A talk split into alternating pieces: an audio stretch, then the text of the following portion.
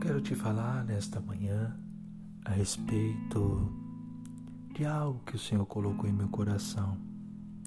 A palavra de Deus, ela é pura e é a evidência mais clara de que Deus, Ele fala conosco e se comunica conosco através dela por si própria.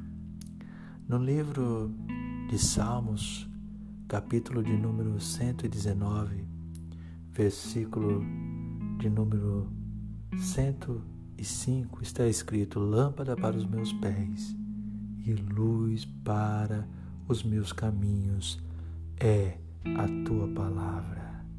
Que Deus os abençoe em Cristo Jesus.